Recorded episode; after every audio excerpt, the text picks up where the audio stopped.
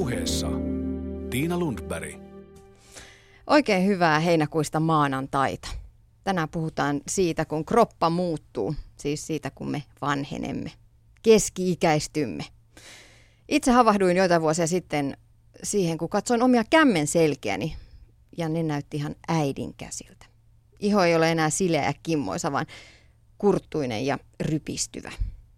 Toinen asia, mihin havahduin, on se, että kun äitini oli tämän ikäinen kuin itse olen nyt, minä olin 16-vuotias.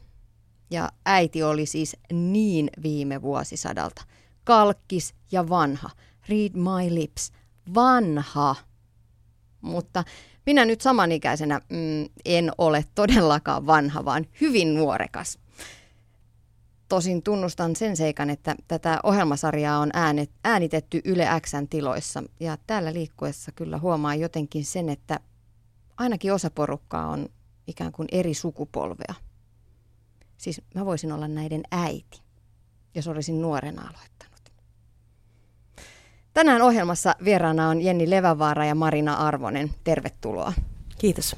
Kiitos. Ja puhutaan tosiaan siitä, kun kroppa iän myötä muuttuu. Tuntuuko se missään? Miltä tuntuu olla keski-ikäinen tai lähestyä keski-ikää? Mitä sanotte, naiset?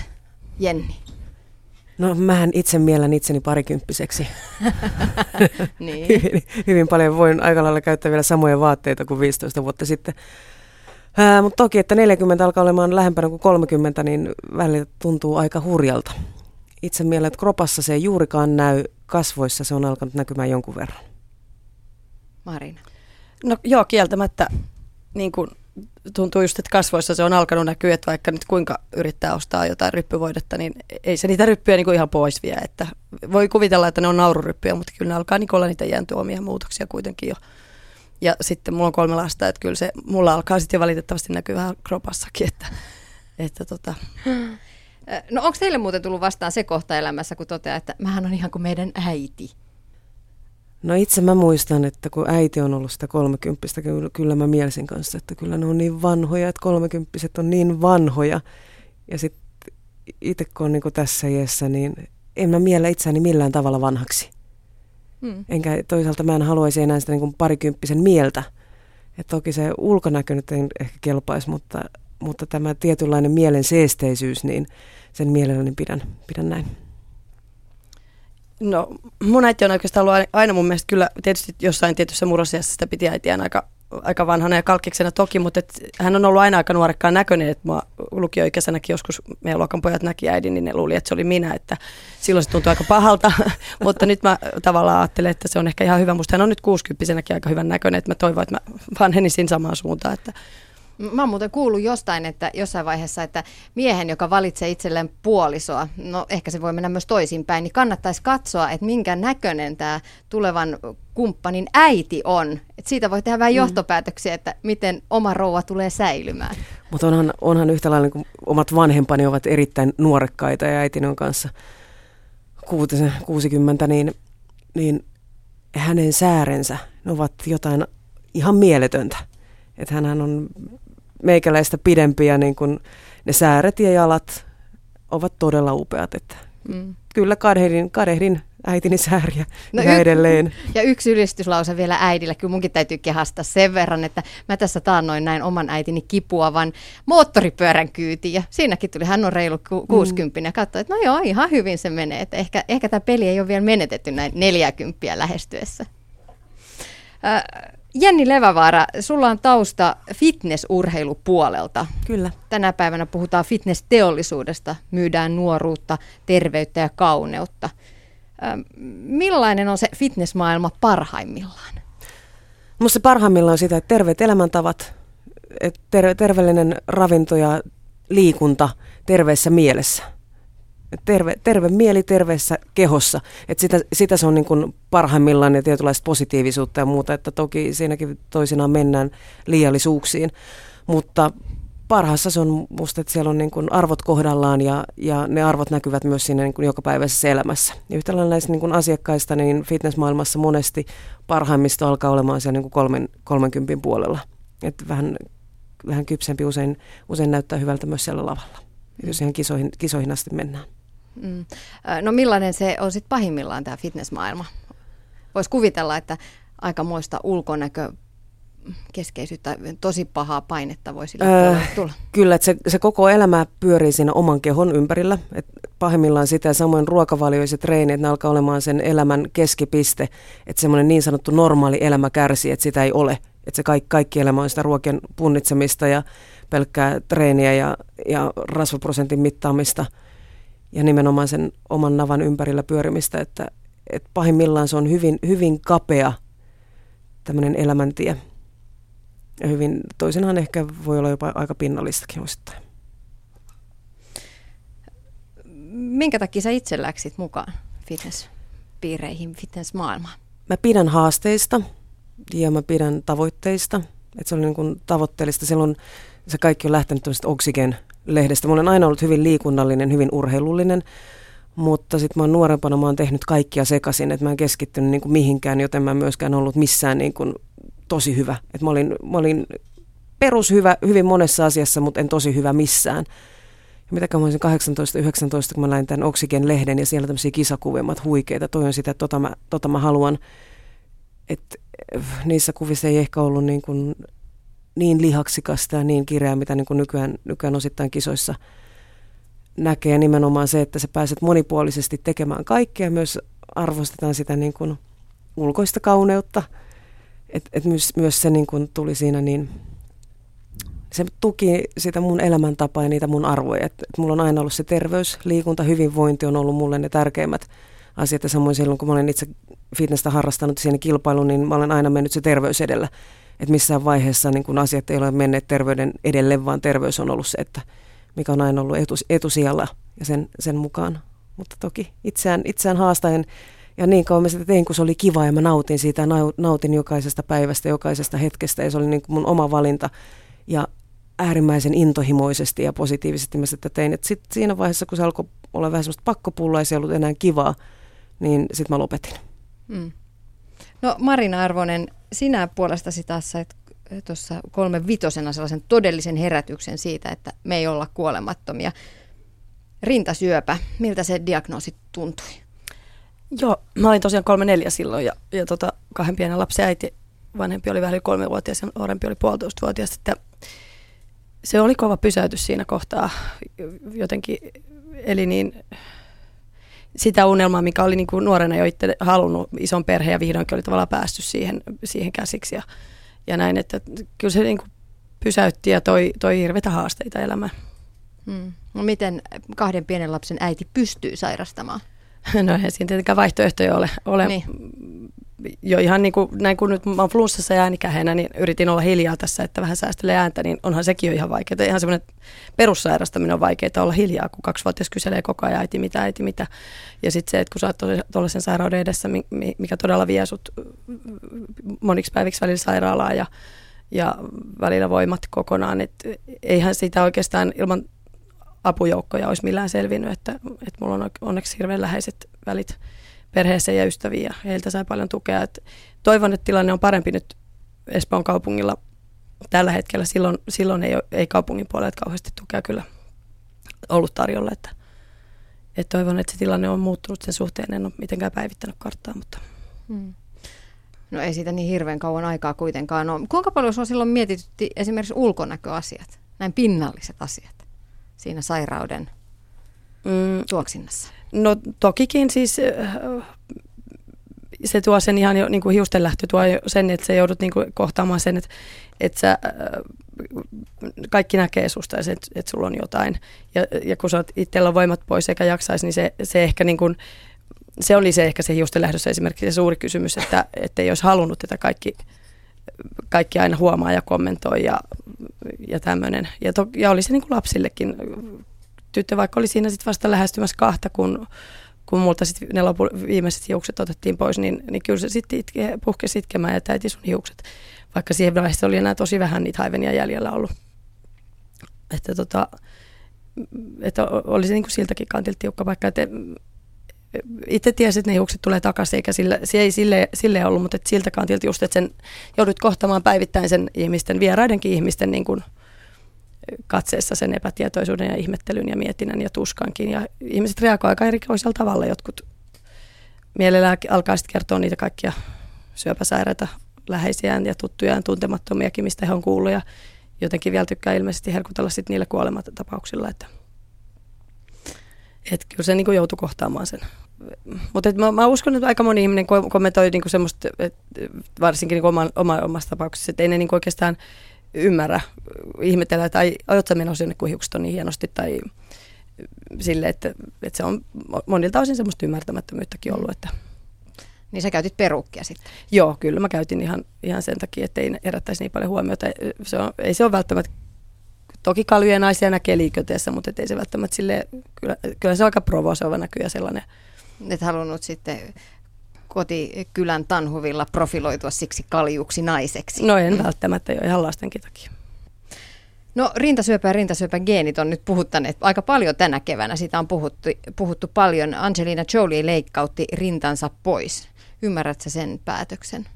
Joo, erittäin hyvin ymmärrän sen päätöksen. Että itse asiassa käytiin tuossa ystävienkin kanssa tuota keskustelua ja aika moni sitä niin kuin vähän ihmettelikin itse näin tämän asian läpikäyneenä ja multakin on geenit kartoitettu ja, ja asiaa jouduttu pohtimaan ja miettimään, niin, niin kyllä musta se on aika niin kuin ymmärrettävä, jos se on iso riski, niin poistaa se riski elämästä. Että.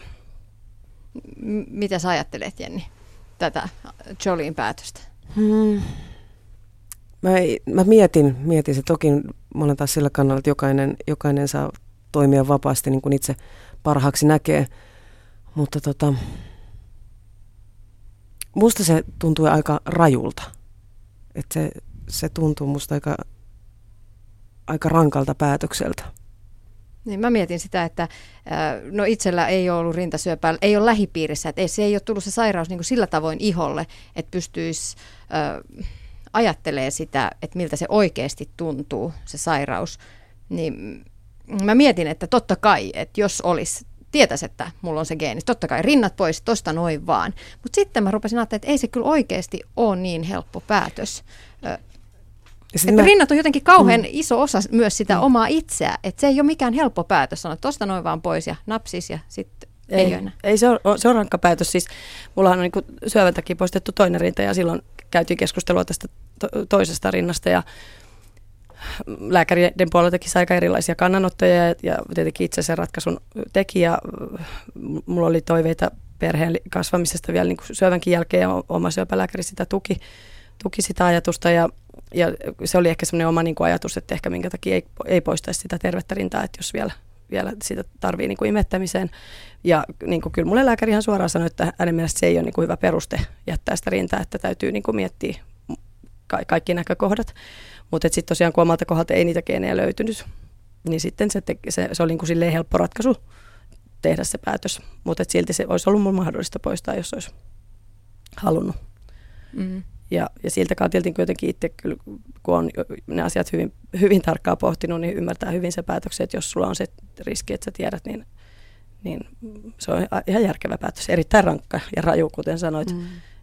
Et, ja kuten sanoit, että se on aika tärkeä osa identiteettiä. Että mäkin kyllä halusin sitten tämän niin kuin uuden rakennetun rinnan sitten tilalle. Että kyllä se niin kuin, tuntui se semmoinen paljaus, niin tuntui aika, aika rajulta. Mm aika paljon on puhuttu myös tässä viime aikoina ylipäätään rintojen operoinnista ja sellaisesta.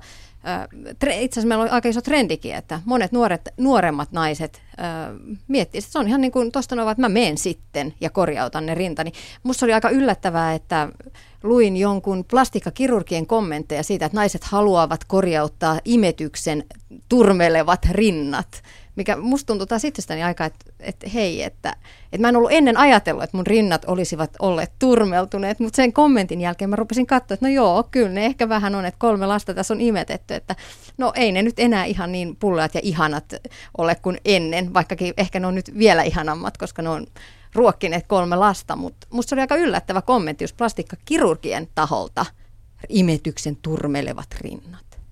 Joo, tota mun on hyvin vaikea sitten taas ymmärtää. Mä, niin kuin koko kauneusbisnes on aika semmoinen mulle, mulle vieras ajatus, että tota, ja, ja muutenkin sille just tältä omalta taustalta se, että lähdetään muuttamaan niitä riitoja jo ennen kuin siellä on, on mitään sairautta ollut, niin, niin se vaikeuttaa kuitenkin sitä tutkimista myöhemmin, että kuitenkin rintasyöpä oli geeni, geenipohjaa tai ei, niin se kohtaa aika montaa meistä sitten mm. myöhemmin. Että. Niin vaikkei tässä vaiheessa, niin sitten kun ikää tulee vielä lisää, niin sittenhän se äh, riski äh, kohoaa aika lailla. Tänään puhutaan vanhenemisesta siitä, kun ikää karttuu. Jenni Levävaara ja Marina Arvonen ovat vieraina. Vähän vielä tätä sairausosastoa. Kuinka paljon te haluaisitte tietää omasta geenikartasta, että mitä riskejä sieltä löytyy? Jenni. Mielelläni toki mä tietäisin semmoiset geenit ja semmoiset niin riskit, joihin mä itse voin vaikuttaa, mutta semmoiset, jos siellä on mun geeneissä jotain, mihin mä en voi itse vaikuttaa elintavoillani ja toiminnalla, niin en mä niitä kyllä haluaisi tietääkään. Et koska se, se musta niin siinä vaiheessa, että se tieto lisää tuskaa. Mutta jos siellä on, että et ok, sulla on tämmöinen geeni, mutta kun sä elät näin ja sä syöt niin kuin näin ja treenaat näin, ehkä ajattelet, ajattelet näin, pysyt positiivisena, niin, niin se ei aktivoidu se geeni. Mm. Että sä pystyt itse niin kuin toiminnallisesti siihen vaikuttamaan. Niin sitten toki mielelläni tietäisin, mutta jos on nimenomaan, että, että mä en pysty vaikuttamaan, niin en, en mä haluaisi tietää. Marina. Joo, aika, aika samalla linjoilla kyllä kieltämättä silleen, että, että jos ajattelin sitten nuorempana, niin ei ehkä olisi halunnut välttämättä tietää, että, että koko elämässä odotat, että nyt koska mä sairastun, koska mä sairastun, vaikka mulla ei ollut sinänsä ei ollut mitään geeniä, minkä vuoksi mä olisin sitä saanut sitä tietoa, tietoakaan itselleni, mutta, mutta just tästä näkökulmasta, kun miettii sitä, niin minkälaista elämää se on, että jos sä koko ajan elät ajatellen, että mutta et, mut et just nimenomaan tokikin, että jos on sulle joku mahdollisuus, sit, kun sä saat sen tiedon, niin edesauttaa sitä, että sä et sairastu, niin, niin tota, ilman muuta olisi mm. se tärkeä tieto. Niin. Toisaalta aika monen sairauden ehkäisy tepsi ne samat konstit. Terveellistä Totta. ruokaa Kyllä. ja sopivasti liikuntaa, ei viinaa, ei tupakkaa. Et se on vähän minkä tahansa lääkärin kanssa. Puhutaan me sitten sydän- ja verisuonitaudeista tai puhutaan me syövän ehkäisystä tai jostain muusta, niin on aina tämä sama ritirampsu, että liikkukaa, liikkukaa ja syökää terveellisesti. Nuku riittävästi ja niin. myös rentoudu. Niin. No Jenni mm. Levävaara, sinä olet ollut mukana ohjelmassa nimeltä Rakassusta on tullut pullukka. Miksi läksit siihen mukaan? No mä, mä pidän haasteista myös se, mutta tota, no, ohjelmassahan mä teen, teen sitä samaa asiaa, mitä mä muutenkin työkseni teen. Toki teen julkisesti ja osittain ehkä vähän raffimmalla tavalla, mitä, mitä sitten oikeassa, oikeassa elämässä, mutta myös se, että mä pääsen itse vaikuttamaan jonkun verran sisältöön, pääsen vaikuttamaan si- siihen, että minkälaisia ohjeita saa ja minkälaisia tuloksia niin kun tulee. Pääsen tekemään parhaani niiden ihmisten, ihmisten niin kun elämään ja myös se, että, että mulla on myös niin valmennettavana, mulla on toisinaan pariskuntia. Ja se, kun mä näen, mitkä ne tulokset on, kun pariskunnat on yhdessä siinä koko projektissa mukana. Tai sitten, että, että esimerkiksi aviomies tulee ja haluaa vaimolleen ostaa lahjaksi. On sitten häälahja tai, tai syntymäpäivälahja tai muu, mutta hän on itse täysillä siinä rinnalla mukana, niin ne tulokset on ihan huikeet. Niin osittain myös tämän takia, koska mä tiesin, mihin tuloksiin on mahdollisuus päästä ja kuinka se vaikuttaa sinne koko perheeseen, niin, niin tämän, tämän takia, että, että mä halusin uskoa, että se menee parhaalla mahdollisella tavalla, et, eikä, eikä niin päin, että, että siellä tulee ilmi, ilmi riitaa ja niin kuin muuta mahdollista, että, että ehkä osittain jopa niin kuin liian, liian posit. Mulla on tapana, että mä aina niin kuin suhtaudun hyvin positiivisesti ja näen sen parhaan, parhaan mahdollisen lopputuloksen aina kaikessa, mutta, mutta näiden, näiden syiden takia hyvin pitkälti. Tuliko paljon negatiivista palautetta? Tämä on aika, sinänsä, sinänsä aika tällainen ronski ajatus, että pariskunnasta toinen ilmoittaa toisen tosi TV-ohjelmaan, koska hän on muuttunut pullukaksi. No sehän, tähän oli miten se, niin kuin se haku, hakujuttu itse asiassa laitettiin ilmoille, mutta tosiasia on se, että nämä parithan on yhdessä sinne hakeneet. Että se on heidän yhteinen päätös ja yhdessä, yhdessä ovat keskustelleet ja ei, toista ei voi lähettää niin kuin, niin kuin yksistään ikään kuin tuommoiseen ohjelmaan, että siinä on molempien oltava täysillä mukana. Niin tota, mutta no, Mä en ole juurikaan itse niin kuin lukenut niitä keskustelupalstoja ja muuta, mutta se mikä on tullut niin kuin mun, mun korviin ja silmiin, niin on ollut hyvin positiivista. No miltä Marina susta tuntuisi, jos sä saisit aviomieheltä äh, lahjaksi, äh, lahjaksi lahjakortti Jenni vastaanotella, että rakastusta on nyt vähän tullut pullukka. No kyllä se, kyllä se ehkä vähän voisi loukkaavalta tuntua jo. Niin. Ja tässä se meni hyvin usein tämä, joka, joka on suurentanut tätä vaatekokoa, että hän, hän niin kuin ilmoittautui ja sanoi puolisolle, että hei, että mä haluaisin tähän, että mennäänkö. Että hyvin monesti se oli näin, että Mm. No mutta onko se ulkonäkö meille tänä päivänä niin tärkeää, että kiloja ei saa tulla ja ei saisi rupsahtaa?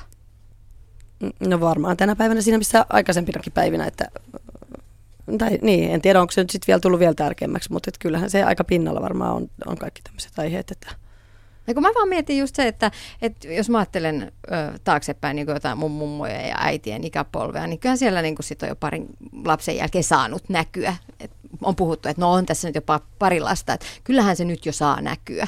Mutta ei se tänä päivänä oikeastaan saisi näkyä.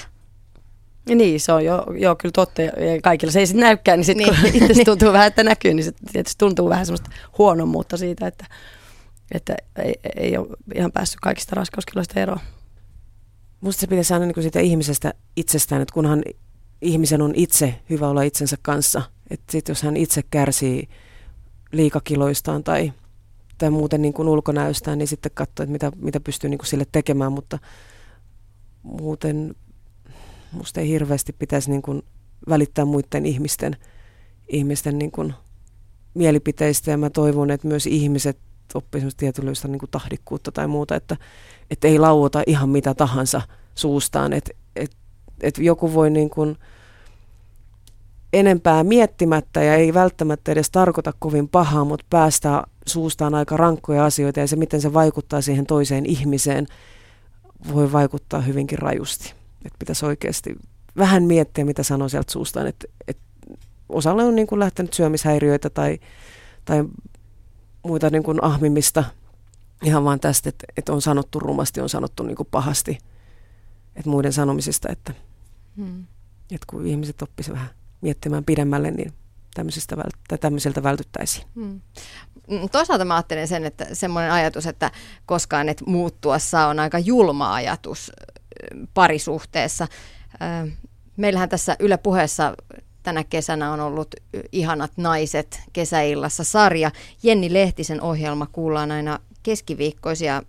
Hänen yhdessä ohjelmassa puhuttiin kauneudesta. Ja mä kuulin siinä ohjelmassa, että on olemassa pareja, jotka tekee jopa sopimuksia siinä vaiheessa, kun mennään yhteen. Se on diili, että jos toinen lihoo tai muuten muuttuu e-, epäsopivaksi, niin on, silloin on oikeus pettää tai jättää. Oikeus. Äh.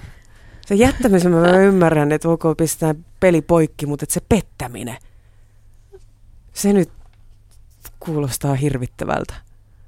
Joo, ja ylipäätänsäkin jotenkin se ajatus, että lähdetään noista lähtökohdista siihen parisuhteeseen, niin tuntuu jotenkin hyvin vieraalta sitten että jotenkin omat arvot on, on aika lailla erilaisilla kanteilla, että aika paljon muita tärkeimpiä asioita on kuitenkin kuin se toisen ulkonäköisiä parisuhteessa. Niin, ja kun se totuus nyt kuitenkin on, että meistä jokainen muuttuu kaiken aikaa. Et suunta toki voi olla joko parempaan tai huonompaan, mutta mut se muutos, niin se on väistämätön. Mm. Ja voiko tehdä vaikka sellaisen sopimuksen, että ei henkisesti saa kasvaa eikä muuttua, että niin. Niin, jotenkin ja myös se, että, että vaikka siinä alussa, kun rakastutaan, mennään yhteen, niin kyllä se ulkonäkö on yksi aika iso asia. Niin toivois, että se muuttuisi siksi syväksi rakkaudeksi sen sijaan, että se jäisi lillumaan sille ihastumisasteelle. Rakastat minua sellaisena kuin olen, niin sehän olisi se. Mm. Mm. Niin ja jotenkin siis se, että sä, niin kuin, kuitenkin se vanheneminen työ jo, joitain muutoksia, puhuttiin tuosta imettämisen tuomista muutoksista rintoihin ja näin, että t- tavallaan sekin, että se sun rakkaus näkisi sen, että sä kannat niitä jälkiä, mikä, mikä se teidän yhteinen perhe-elämä on tuonut sun kehoon ja, ja mitä sitten on ollut, jos on sairauksia, arpia, kaikki, kaikki tämmöisiäkin muutoksia tulee kehoon. Että, niin, ne niin. on jälkeä, sit, niin kuin sä sanoit. Elettyä elämää, jälkeä elettystä elämästä. Ja, ja yhteisestä mm, niin. sellaisesta. Mm. Joskus mä itse asiassa mietin, mietin näitä asioita, kun mulla on useasti kysytty se, että, no, et, et mitä, mitä tehdä, kun toinen niin kuin lihoo. Kun mä aina sanon, että et tota, et toista ei voi lähteä muuttamaan ilman hänen lupaansa, ilman hänen haluansa, että se, se niin kuin halu muutokseen pitää lähteä jokaisesta itsestään. Et toki voi niin kuin omalla esimerkillään niin kuin lähteä viitoittamaan sitä tietä ja toivoa, että toinen tarttuu niin kuin mukaan siihen matkaan. Mutta tota, joskus mä olen myös miettinyt sitä, että, että jos toinen on hyvin urheilullinen ja terveet elämäntavat ja sitten toinen taas ihan toisesta ääripäästä, niin onko toisinaan vaan jopa tapahtunut niin, että ihmiset on, ovat kasvaneet erilleen? Et, et, he vaan eivät ehkä ole samanlaisia kuin silloin, kun ollaan niin kuin lähdetty, lähdetty sille yhteiselle tielle, että onko, onko ne niin kuin arvomaailmat muuttuneet siinä maailman tai elämän varrella ja matkan varrella ja, ja tota, Ja sit ar- löytää- arvot mm. ja muut, et, et onko se, koska musta se, niinku se toisen ulkonäkö ei ole se, se rakkauden perusta tai se syy olla siihen yhdessä, vaan siinä täytyy olla paljon niinku syvempi syy. Et se, se koko juttu, että jos sun, sen toisen ulkonäkö alkaa ärsyttämään niin, kuin niin paljon, niin todennäköisesti siellä on jotain muutakin sitten vähän vielä siellä suhteessa. Että ei se vaan ole se, että se on ehkä sitten yksi ilme, ilmenemismuoto, että sitten pitäisi ehkä nostaa vaan kissa pöydälle lähteä, lähteä kokonaisuudessaan puhumaan niistä asioista. Että mä en, ainakin mä haluaisin uskoa, että se ulkonäkö ei vaan voi olla niin kuin suhteen perusta ja tärkein asia. Ei, ei voi olla joo. No Jenni Levävaara, Rakastusta on tullut pullukka-ohjelman parit kä- kävivät kukin oman tiensä. Mitkä asiat parani, kun kiloja lähti? Itsetunto, itsetunto ja itsevarmuus ehdottomasti. Musta järjestetään alkoi semmoinen niin kuin positiivisuus, että ihmiset ovat iloisempia positiivisempia, totta kai kun he viihtyvät paremmin myös itsensä kanssa. Että on kivempi, kivempi olla, riittää energiaa tehdä asioita, että ollaan oikeasti aktiivisempia. Ja myös se tuli niin kuin aika järjesteen näissä, että tehdään enemmän asioita yhdessä. Että se yhteinen aika lisääntyi. Ja ainakin se palaute, mitä mä siellä studiossa näin jälkikäteen, niin että se suhde myös on niin kuin parantunut nimenomaan varmaan näiden kaikkien yhteisvaikutusta, vaikutuksesta, mutta myös niin kuin hyvin pitkälti se, että nyt oikeasti tehdään, tehdään asioita ja myös kun se kivempi olla, niin varmasti se näkyy myös siellä intohimon puolella. Makkarissa.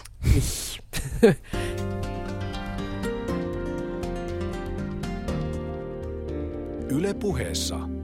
Tiina Lundberg. Ja studiossa vieraana Jenni Levävaara ja, ja Marina Arvonen. 30 jälkeen alkaa kropassa pikkuhiljaa tuntua iän karttuminen. Miten teitä ikä rasittaa fyysisesti? No, mulla meni itse asiassa just alkuvuodesta selkä ekaa kertaa elämässäni ja se jotenkin kyllä oli semmoinen pysäyttävä kokemus. Jotenkin kuvitteli vielä olevansa sen, semmoisen ulkopuolella, että kroppa alkaa sillä tavalla pettämään, että tota, se oli yllättävän niin kuin halvaannuttavaa sitten, kun ei, ei oikein mennä päästä sängystäkään ylös ja, ja näin, että, tota, että se, se kyllä pysäytti ja tuli semmoinen olo, että herra, täytyy alkaa pitää kyllä paremmin itsestään huolta. Mm-hmm. Mä huomasin, että notkeus on yksi asia, mikä tosi niin kuin radikaalisti, kun siitä myönnän, että en ole pitänyt huolta, niin on kyllä kadonnut. Jotenkin selkärangassa on sellainen kuva siitä notkeasta itsestä, ja sitten kun yrittää niin kuin vääntäytyä sellaisen as- johonkin venytysasentoon, että ei ole todellista. Se mulla oli ihan, ihan toi sama, että liikkuvuus, liikkuvuudessa ehkä eniten. Että jotta saisi pidettyä sen saman liikkuvuuden, niin se vaatisi aika paljon enemmän töitä. Mutta toisaalta mä oon myös hyväksynyt sen, että mun ei tarvi enää olla yhtä liikkuva, mitä mä oon ollut ehkä joskus kisa, kisa-aikoina. Mutta se myös, että unen tarve. Et musta vähän tarvii unta niin kuin enemmän ehkä semmoista niin kuin lepoa. Ja mä sanoin, että, että kropassa se ihan ehkä eniten, eniten ihossa. Että joku vuosi kaksi sitten mä, mä riemuitsin siitä, että semmoinen tietynlainen lapsen pyöreys on alkanut vähän vähitellen niin kuin väistymään meikäläisen kasvolta, mutta, mutta tota, nyt mä huomaan, että nyt se tietynlainen pyöreys on ehkä vähän niin kuin liiaksikin lähtenyt, että, että etenkin silmien ympärillä mä oon alkanut itse huomaamaan sitä muutosta ja se on musta semmoinen niin kuin, mä en oikein tiedä, miten mun pitäisi siihen suhtautua. Mä en, mä en osaa siihen suhtautua. Mä oon nyt viimeisen puolen vuoden aikana alkanut huomaamaan jotain muutoksia ja mulla on suhtautumisvaikeuksia. Mä huomasin tässä eräänä päivänä, kun otin klorite-pullon käteen ja siinä oli aika pientä tekstiä ja rupesin lukemaan sitä näin pullosta ja huomasin, että onpas aika sumusta tekstiä ja yllättäen käden liike oli, vein sitä pulloa kauemmas ja kas kummaa, teksti selkeni. Mä taisin, että apua, mulla on ikänäkö tulossa, mutta se oli tosi pientä onneksi se teksti. onneksi oli tosi pientä. Mutta siis että ajatus siitä, että apua, apua, mä teen tämän niin mummoliikkeen, si- vien sen pullon kauemmas ja se teksti selkeytyy. Aa, ikänäköä. Joudutte sitten tekemään enemmän töitä, että pysyy paremmassa kunnossa, noin niin kuin fyysisesti. Tuntimäärällisesti mä ehkä treenaan nyt vähän vähemmän kuin ennen. Ja se tuottaa vähän parempaa tulosta. Että sen mä olen niin kuin huomannut, niin kuin just sanoin, että, se, että kropassa, kropassa ei niin kuin niinkään, että että se ei kovin paljon näytä niin kuin erilaiselta, mitä sanoit, että on niin kuin pari, parikymppisenä, mutta, mutta kyllä se treeniä vaatii, että ei se, ei se kroppa niin kuin siinä kunnossa ilman treeniä säily ja pysy. No joo, varmasti pitäisi tehdä enemmän, mm. enemmän mutta että tällä kolmen aika pienen lapsiäitinä, niin, niin ei sitä sitten tuu niin paljon tehtyä kuin pitäisi tehdä, jos nyt yrittäisi niin jotenkin nuorekasta kroppaa säilyttää. Että, mm. että siinä mielessä ehkä pitää nyt vaan niin vähän hyväksyäkin se, että ei, ei kaikkea pysty tekemään, mutta toki pystyisi tekemään paljon enemmän ilman muuta. Että ei, ei se niin kuin mikään semmoinen tekosyyhän sen sinänsä myös on se, että on lapsia, että niin kuin, kyllähän sitä heidänkin kanssa voisi paljon enemmän tehdä ja aktiivisemmin tehdä ja yrittää, niin kuin oli puhetta, kun tulin tänne, että olisi voinut lähteä tänne vähän aikaisemmin, tulit pyörällä, olisi voinut tehdä itsekin vaikka samaa, mutta sitten taas toisaalta arvotti sen, että mies tuli kotiin, syötiin perheenä yhdessä ja sitten vasta lähdin pois, että mm.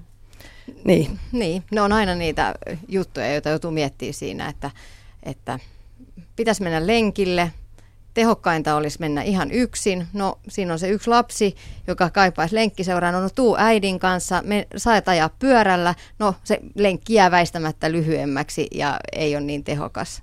Mutta ollaanpa sitten sen lapsen kanssa yhdessä. mm. Se on vaan, silloin kun on lapsia, niin on pakko tehdä, pakko tehdä niitä valintoja johonkin suuntaan. Jenni Levävaara, sulla varmaan on asiakkaina paljon pienten lasten äitejä ja isiä. Mitä sä sanoisit meille Marinan kanssa, että mist, miten sitä aikaa voisi löytää sille itsensä, itsestään huolesta pitämiselle? No miten mun asiakkaat tämän, tämän toteuttaa, niin joko he, he sopii sitten, että, että siellä, on, siellä on määrätyt ajat, jolloin toinen saa sitten aina vapauttaa, toinen on niin kuin lasten kanssa, että, että vuoro, vuorotellen sitten toinen viettää toista kotiiltaa ja toinen pääsee treenaamaan, tai sitten että siellä on iso, iso vanhempia apuna.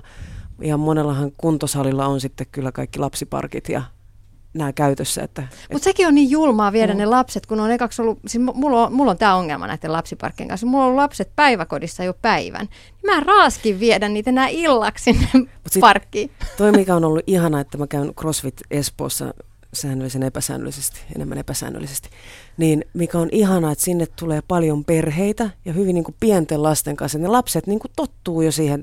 Ne tuodaan sinne ja siellä on aina joku on vahtimassa niitä lapsia. Et vanhemmat treenaa ja aina on joku, joku syli. Ja samoin, että lapset tottuu niin kuin muihin ihmisiin tässä samaan aikaan ja he aina niin kuin leikkii siellä ja tottuvat siihen niin kuin liikunnallisen elämäntapaan. Että toi on musta niin kuin ihan huikea, että mä luulen, että tommosiakin varmaan tulee kaiken aikaa lisää, minne sä voit viedä lapset sinne ja mikä mukaan. olisi parasta, että siellä olisi niille lapsille sit joku semmoinen paikka, että se ei ole mikään niin lapsiparkki, missä ne istuu ja tuijottaa näit, telkkaria, näit vaan että siellä olisi niin lapsillekin jotain joo, tämmöistä, missä ne voisi kiipeillä tai no, touhuta ja joo, muuta tehdä. Tampere, mm, Tampereella Poltessali, niin siellä on lapsille kaikki niin kuin kiipeilyseinät ja aktiviteetit ja muut, että et samaan aikaan kun vanhemmat treenaa, niin lapset pääsee kanssa aktiivisesti tekemään temppujansa sinne. Että mm. näitä, niin toi on. kuulostaa hyvältä. Samoin mulla on ollut niin kuin ihan henkireikä noi lapsi, vanhempi jumpat, että voi mennä mennä lapsen kanssa sinne jumppaamaan. Että tokikin se on aika vanhemman ehdolla jumppaamista, mutta sitten kuitenkin se, että, että se lapsi voi siinä sitten touhuta mukana ja olla mukana, niin, niin se on ollut musta, että toivoisi hirveän paljon enemmän tarjontaa. Tai mä oon itse käynyt Fressillä, niin niillä ei ole ollut tuossa siinä, missä mä oon käynyt kuin yksi kerta viikossa, että olisi ollut ihana, kun olisi pari vaihtoehtoa. Mutta tot, tiedän, että muissa paikoissa on sitten mm. enemmänkin kyllä, mutta että on kyllä kiva, kun on noita vaihtoehtoja. Ja sitten oikein niin pienen, pienemmän lapsen kanssa, että silloin kun niitä on yksi mä en tiedä miten kahden kanssa, mutta niin kun, kun on yksi, että kun on tämmöinen nollasta sinne kahteen vuoteen, ehkä puol, puol, puolesta vuodesta ylöspäin, niin hirmun paljon pystyy jumppaamaan ja tekemään sen lapsen kanssa. Joo, niin mulla on tekemään. lapsi, joka ainakin, jos mä yritän tehdä vatsalihaksia, niin se y- tulee ainakin istua vatsan Joo, ja kaikki, kaikki Joo, ja niin kato, kun... punnertaa voi lapsi selässä myös. Ja kaikki hauiskäännyt, etuheilautukset, punnerrukset, niin pystypunnerrukset, kaikki pystyy. Mä aina lainaan mun ystävieni lapsia ja jumppailen niiden kanssa, että mä oon kyllä ihan henkihieverissä, että että oikeasti on kyllä niin kuin rankka ja syke nousee. Ja lapsilla on hauskaa, ne aina, aina ihan villinä. Mä en tiedä, mitäköhän vanhin, jonka kanssa mä oon temppuunut, mitäköhän viisi, neljä, viisi, viisivuotias. Että mä oikeasti niin kuin, tehdään kaiken maailman akrobatia, temp, temppujuttuja. äärimmäisen rankkaa tekijälleen ja äärimmäisen hauskaa lapselle. Ja isompien lapsien kanssa sitten se kaikkien kotipihojen suosikki trampoliini. Kyllä. Itsekin tuossa vähän kokeilin, kun hankittiin meillekin semmoinen. No mutta hei, mitä te sanotte, Marina Arvonen ja Jenni Levävaara, tuleeko sitä armollisemmaksi itseä kohtaa, kun ikä karttuu? Niitä omia virheitä ja niitä huonoja kohtia kohtaan. No mä oon varmaan ollut aika armollinen itselleni aina. Musta tuntuu, että, että, että ei ole sillä tavalla mitään sellaista taustaa, että olisi, olisi pistänyt hirveästi itseään likoon, likoon missään tällaisella urheilullisella saralla. Ja ehkä, tai millä vaan saralla musta tuntuu, että mä en ole, en ole koskaan hirveästi niin kuin vaatinut itseltäni liikaa, että mä oon ollut aina aika armollinen kyllä mutta että varmaan vielä niin kuin enemmän tämän leijän myötä kyllä, kyllä sitä tulee armollisemmaksi, että, että ehkä nuorena kiinnittänyt huomiota kaikkiin sellaisia asioita, mitä näin tälle vanhemmiten ajattelee, että voi voi, että kumpa olisi ymmärtänyt olla. Hmm. Silloin parikymppisenä niin kuin oli kyse, että, että oletko se laiha vai vielä laihempi, että se laihduttaminen oli niin kuin sitä. Että jotenkin se, että kun nyt kun katsoo niitä nuoruuden kuvia, niin herra jästäs, että, että miksi piti vielä niin kuin laihduttaa mm. siitä, että kun oli jo ihan laiha. Että, että jotenkin, jotenkin vielä se, sitäkin, siihen ulkonäköönkin liittyvää. Niin nykyään se on ihan ok. On ihan hyvä jo, että hiukset on edes puhtaat. Aiemmin ne piti laittaa. Ja voi olla vaikka likas. Kyllä itse huomaan, että on tullut kyllä armollisemmaksi. Mulla on ehkä 30 jälkeen, vai oliko se nyt 35 jälkeen, mutta ja jotenkin silloin niin parikymppisenä on sitä kyllä ollut tosi raadollinen itsellensä. Et hyvin vaativa ja eikä koskaan tyytyväinen ja mikään ei niin kuin, ikään kuin ollut koskaan hyvä. Että joudun, teki silloin parikymppisenä kuvauksia ja, ja sitten ensin sä oot niin kuin mallina ja sit sä kilpailet fitnessissä, että sua periaatteessa kaiken aikaa sä oot niin kuin arvosteltavana ulkonäöllisesti, et, niin, niin oli se aika, aika rankkaa. Ja sekin, että ollut todella paljon pienempiä ja hoikempia silti oli omasta mielestään niin kuin aivan liian suuri. Ja nyt joskus jälkikäteen, kun katsoo kuviin, että voi luoja, että, että miten ei voinut olla tyytyväinen. Kun muistan on parikymppisenä, niin ne hetket, että olisi ollut itsensä tyytyväinen, oli tosi vähissä. Hmm. Että niitä ei juurikaan niin ollut. Ja sitten nimenomaan kun katsoo kuvia, niin se tuntui ihan järjettömältä näin niin kuin jälkikäteen, että, että voi tyttö, että miten et ymmärtänyt. Hmm. Ihan sama.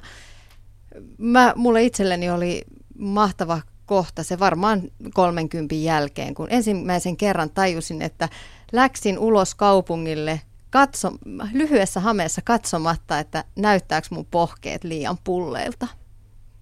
Ja se oli siis herätä, että vitsi, nyt mä oon varmaan niin kuin sinut itseni kanssa, kun mä en edes kääntynyt katsomaan, että näyttääkö mun pohkeet pulleilta. Joo. Ja miten sitä naisena osaakin, nuorena naisena, olla niin julma itselleen. Hmm. Mutta onneksi ikä tulee ja näköjään selviämme näistä. No monet, joilla on ollut ongelmia paino- ja syömisen kanssa, toteaa raskausajan aika ihanaksi ajaksi, kun silloin voi hellittää. Mä puolestani koin raskausajan tosi stressaavana, kun siellä puntarilla piti ravata. Siis oikeasti tunnustan, että mä söin ananasta ja mansikoita, että nesteet lähtis liikkeelle, kun piti mennä terkkarin luokse seuraavana päivänä, ettei olisi liikaa kiloja. Mun mielestä raskausaika on ollut pahinta kaikesta. Just se, että väistämättä pullistuu, painoa tarkkaillaan ja sitten vielä se, että saa olla jatkuvien kommenttien kohteena. Ulkomuotoa kommentoidaan häpeämättä. Nyt seuraavaksi puhutaan raskausajasta ja lasten tekemisestä.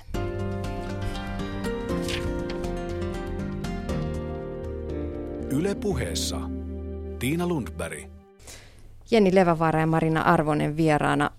Mm, Jenni, sulla ei ole lapsia. Ei. Kuuletko kommentointia siitä aiheesta? No en juurikaan. Varmaan sekin, että mut mielletään aika nuoreksi. Ne, jotka ei mua niinku tunne.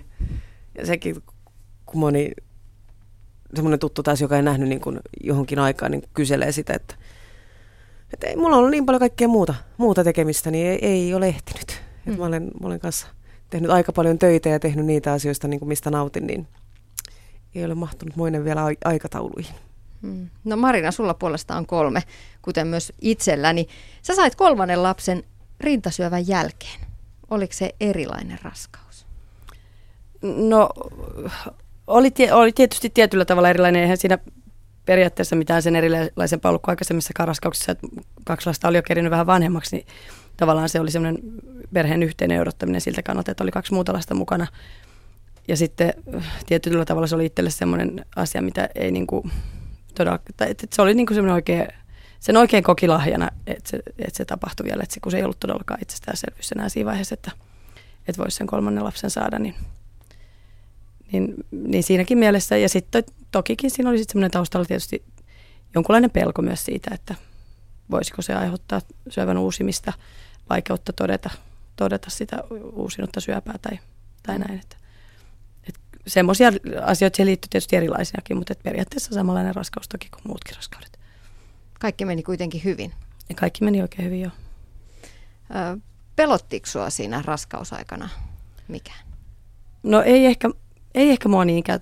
Miestä pelotti aika paljonkin just terveydelliset asiat. Että, et mä olin mun oma syöpälääkärin kanssa keskustellut siitä ja hän, hän oli antanut hyvinkin paljon vihreät valoa siihen. Niin. Niin sulla on terveen paperit, siis se virsi jäi tuossa äsken sanomatta, että sullahan on rintasyövästä, sait sitä ennen jo terveen paperit. No ikään kuin joo, niin. joo. To, tokikin vielä oli niin kuin senkin jälkeen kontrolleissa ja se, se tietysti niin kuin sitten pitkitti niitä kontrollivälejä, mitkä olisi ollut niin kuin tarpeen. Että. Mutta uskalsit lähteä lapsen hankintaan? No joo, joo. osittain se oli ehkä vähän onnellinen vahinkokin silleen, että, mutta tota, se oli mun oma erittäin suuri toive ja, ja, ja tota, olin hirveän onnellinen, kun se sitten toteutui. Mm. Miten sä oot muuten kokenut raskausajat? Tuossa omassa introssani kerroin, että ei se välttämättä aina vaan niin ihanaa ole. Joo, no, mä oon sitten ehkä kuullut niihin ihmisiin, joille se on ollut sille ihanaa, että on jotenkin, varsinkin eka kohdalla ehkä just antoi itselleen valheellisesti sen kuvan, että voi hellittää ja tuntui, että oli ihanaa, kun se vatsa veti sinne kaikki takapuolen kilot sinne eteen, niin, niin takapuoli tuntui pieneltä ja sitten sulla oli niin syy, kun sulla oli se vatsa, niin sitten mukaan piilottaa ne kaikki kilot siihen. Sitten kyllä huomasi, että se ehkä oli vähän, vähän todellakin valheellista ja, ja, ja ei niistä kiloista ollut niin helppo päästä eroon, että sitten, sitten näiden kahden mukaan se ei ole kyllä enää päästänyt, päästänyt sitten, sitten sillä tavalla. Mm. Se on vähän sellainen paradoksi, että toisaalta toisaalta täytyy varoa, että ei heittäydy vaan pötköttelemään ja valheellisesti herkuttelemaan kahden edestä, niin kuin ennen on sanottu.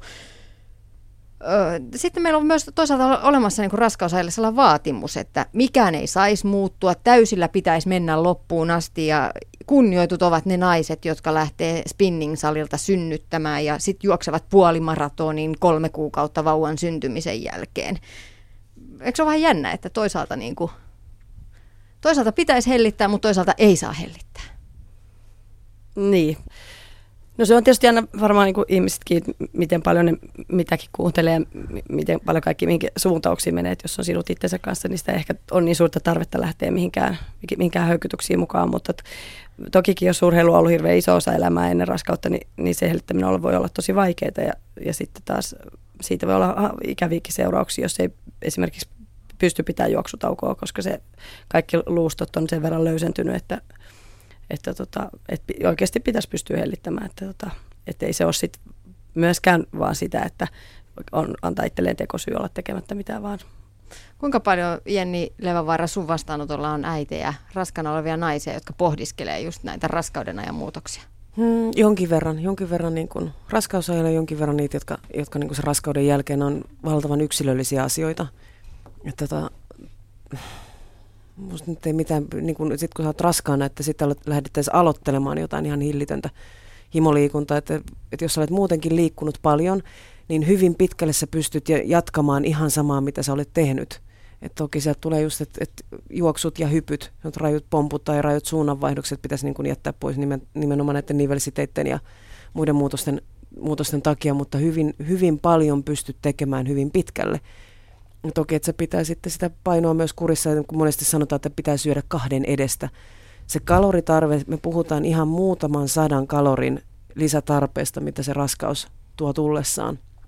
Samoin niin kuin näille naisille, jotka ovat raskaana ja tulevat, niin yleensä pyydän olemaan vielä tarkempia sen niin kuin ravinnon, ravinnon kanssa, koska silloinhan me annetaan niin kuin sille lapselle ne kaikki ainesosat, mitä hän tarvitsee kehittymiseen – et, et silloin olisi vielä tärkeämpää syödä oikeasti niin kuin monipuolisesti ja terveellisesti ja, Puhtaasti. ja ravitsevasti niin, että lähtökohdat lapselle ovat niin kuin optimaaliset ja parhaat mahdolliset. Hmm. Musta tuntuu jotenkin tänä päivänä, että, että mm, nyt päästään taas tähän, haukutaan neuvola-osastoon, mutta tämä niin kuin naisten raskauden jälkeinen aika jää tosi ohueksi se apu mitä ja neuvot, mitä neuvolasta saa. Sitten muistutetaan, että joo, että oothan sä jumpannut nyt ne lantionpohjan liha, lihakset, mutta kukaan ei ehkä kerro, että miten se jumppa tehdään ja sitten koko muu vartalo jää itse asiassa täysin huomiotta. Ei Suomessa kerrota eikä neuvota äitejä siihen, että miten oikeasti pitää huolta omasta kropastaan raskauden jälkeen? No varmaan mä luulen, että ne olisi aika paljon eroja ja, ja niin kuin näissä terveydenhoitajissa eroja, että sillä tavalla en uskalla lähteä kommentoimaan no totta, joo. Niin kuin laajemmalti, tai mikä, mitä nyt ystävän piirinkin kanssa on jutellut, niin kyllä tietää, että hyvin paljon erilaisia saa. Mulla oli silloin niin kuin eka, ekan raskauden aikana, jo, jolloin muuten, varmaan muutenkin saa enemmän sitä tietoa, kun se on se eka raskaus. Niin silloin sattuu olla kyllä jotenkin hirveän ihana, ihana terveydenhoitaja, joka oikein niin kuin neuvo, miten valmistetaan paikkoja siihen tulevaan synnytykseen, ettei vaan tulisi niin paljon repeämiä ja, ja tota, antoi hirveästi kaikki ohjeita, mutta et, mä oon sitten laittanut vähän sen sen piikkiin, että sen jälkeen nämä toiset terveydenhoitajat, kun on ollut sitten jo tois- ja kolmas synnyttäjä, että sen takia ei ole sitten saanut niin paljon neuvoja. Että... Mutta sitten taas sen raskauden jälkeen, kun se vauva on jo syntynyt, niin silloinhan yleensä se huomio keskittyy vaan siihen vauvaan ja äiti on jää sinne, että niin, joo.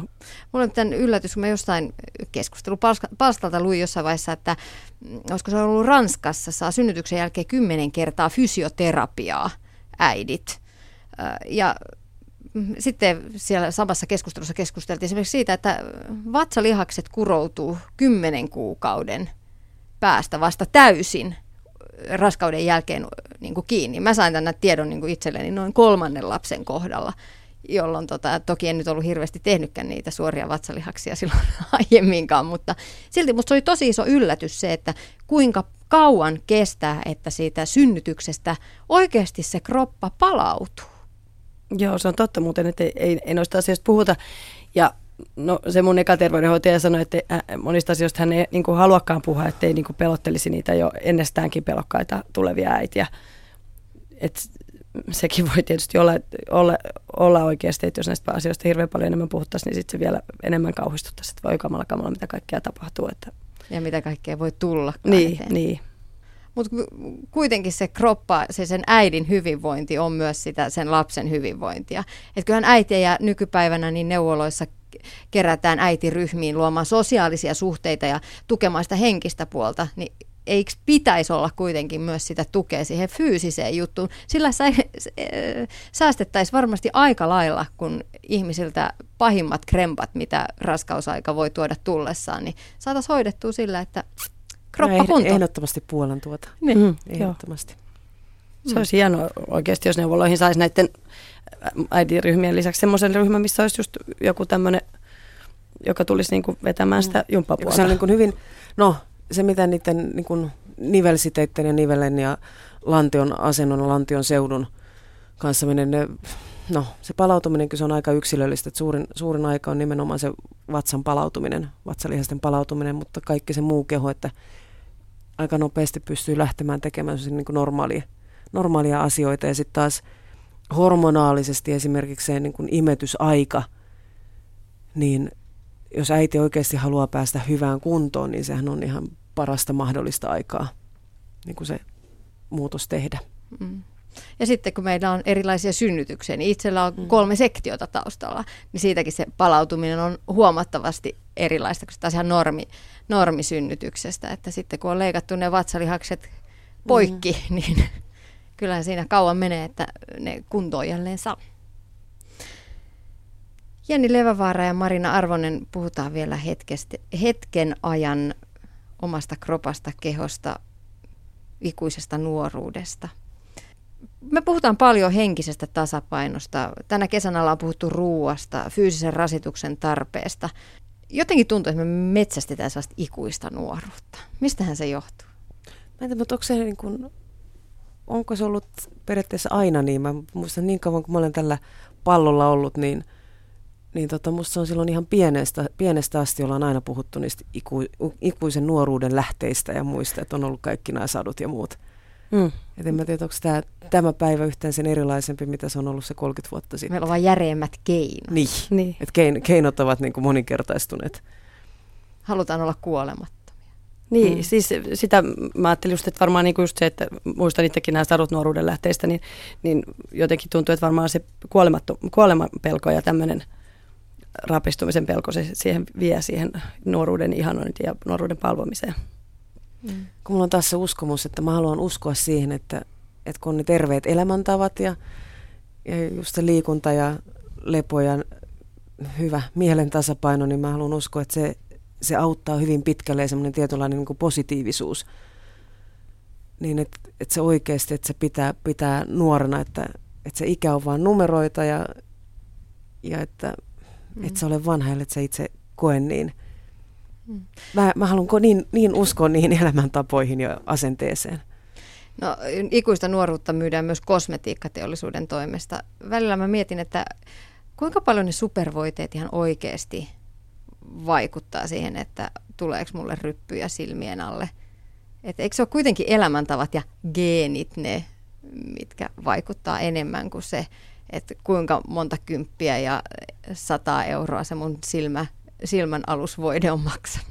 Kyllä se on sieltä sisältä ulospäin hyvin pitkälti. Sitten taas mä itse, itse katson hyvin tarkkaan, mitä mä laitan iholleni, että nuorempana varmaan laittanut ties mitä, mitä voiteita, mutta iän, iäni viisauden karttuessa, niin mä olen todella tarkka mä luen, luen kyllä kaikki purnukat, että mitä siellä on, että, että mä pyrin itse välttämään mahdollisimman pitkälti, mä en mitään keinotekoisia juttuja laittaisi toki noiden kuvausmeikkien muiden kanssa, että sitten sit joutuu niin kuin joustamaan, mutta voiteet, mitä mä käytän, että ne kaikki olisi niin luonnon, luonnon aineita eikä mitään kemiallisia tehtäessä tehtyjä mm. juttuja.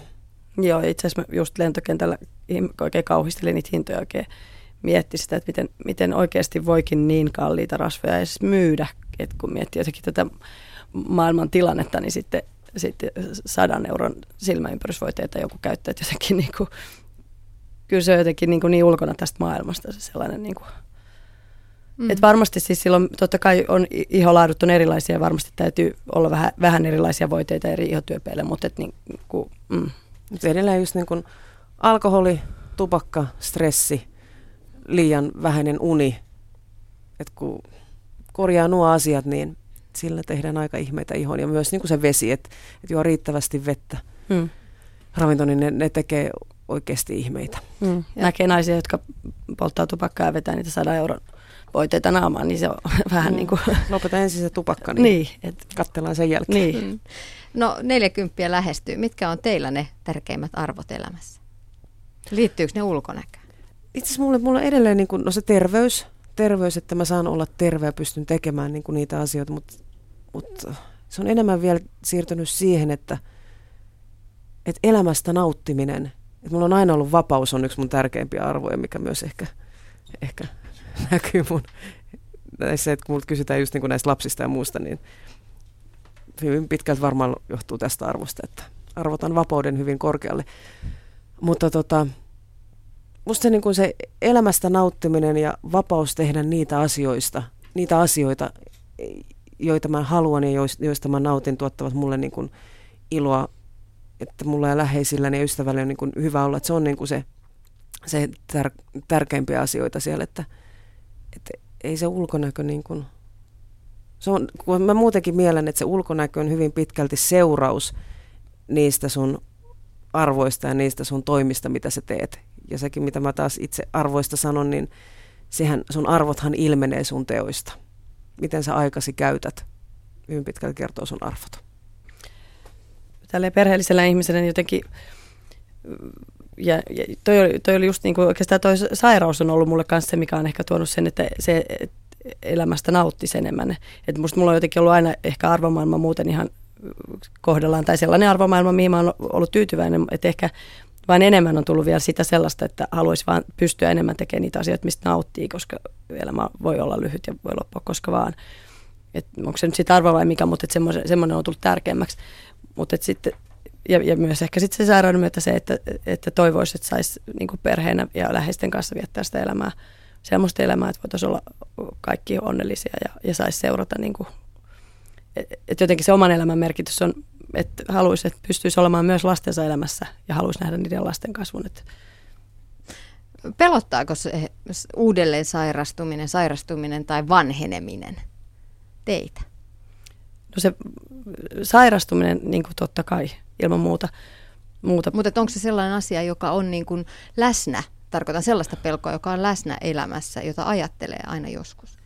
Aina joskus toki, mutta et mä oon ehkä luonteeltani sellainen aika positiivinen ihminen, en, enkä anna monenkaan asiaa itteni mitenkään lannistaa.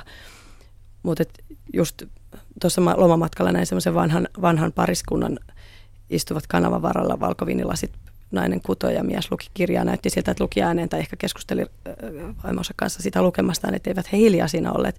Niin musta se näytti idylliseltä, musta se näytti just siltä, että niinhän sen elämän kuuluu mennäkin. Et, mutta et, vaikka kuinka meillä olisi terveet elämäntavat ja muut, niin se ei ole itsestäänselvyys silti, että, että me saavutetaan se sellainen vanhuus, koska niitä sairauksia voi tulla, mille, mille ei edes niille terveille elämäntavoille voida mitään. Et, et kyllä niin kuin sillä tavalla pelottaa se, että toivoisi, että saisi elää semmoisen vanhuuden, että sä pystyisit vielä liikkumaan ja nauttimaan ja olemaan, että ei, ei saisi mitään reumaa tai sellaista. Toki se pelottaa, että jos lähtee miettimään oikein niitä semmoisia kauhuskenaarioita, ja sen takia musta on parempi, että elää tässä hetkessä, tekee nyt niitä asioita, joista nauttii, niin ei, tarvitse sille pelätä, mutta joskus niin kun, toki mietin sitä, että jos sairastuisi tai niin kun, kävisi jotain semmoista, että esimerkiksi mun se niin kun, liikunta jäisi, että mä en pystyisi enää liikkumaan, se olisi mulle niin kun, aika kauheus, mutta mutta sitten taas, että kuinka paljon on mahdollisuuksia vielä edessä, niin sen mä näen enemmän, että mulla on ihan huikeita asiakkaita, 50 60 70 lähemmäs niin 80 Että kun näkee, mikä kaikki on mahdollista ja kuinka paljon sä pystyt niin tekemään ja muuta, niin ei, ei, ei kannata pelätä.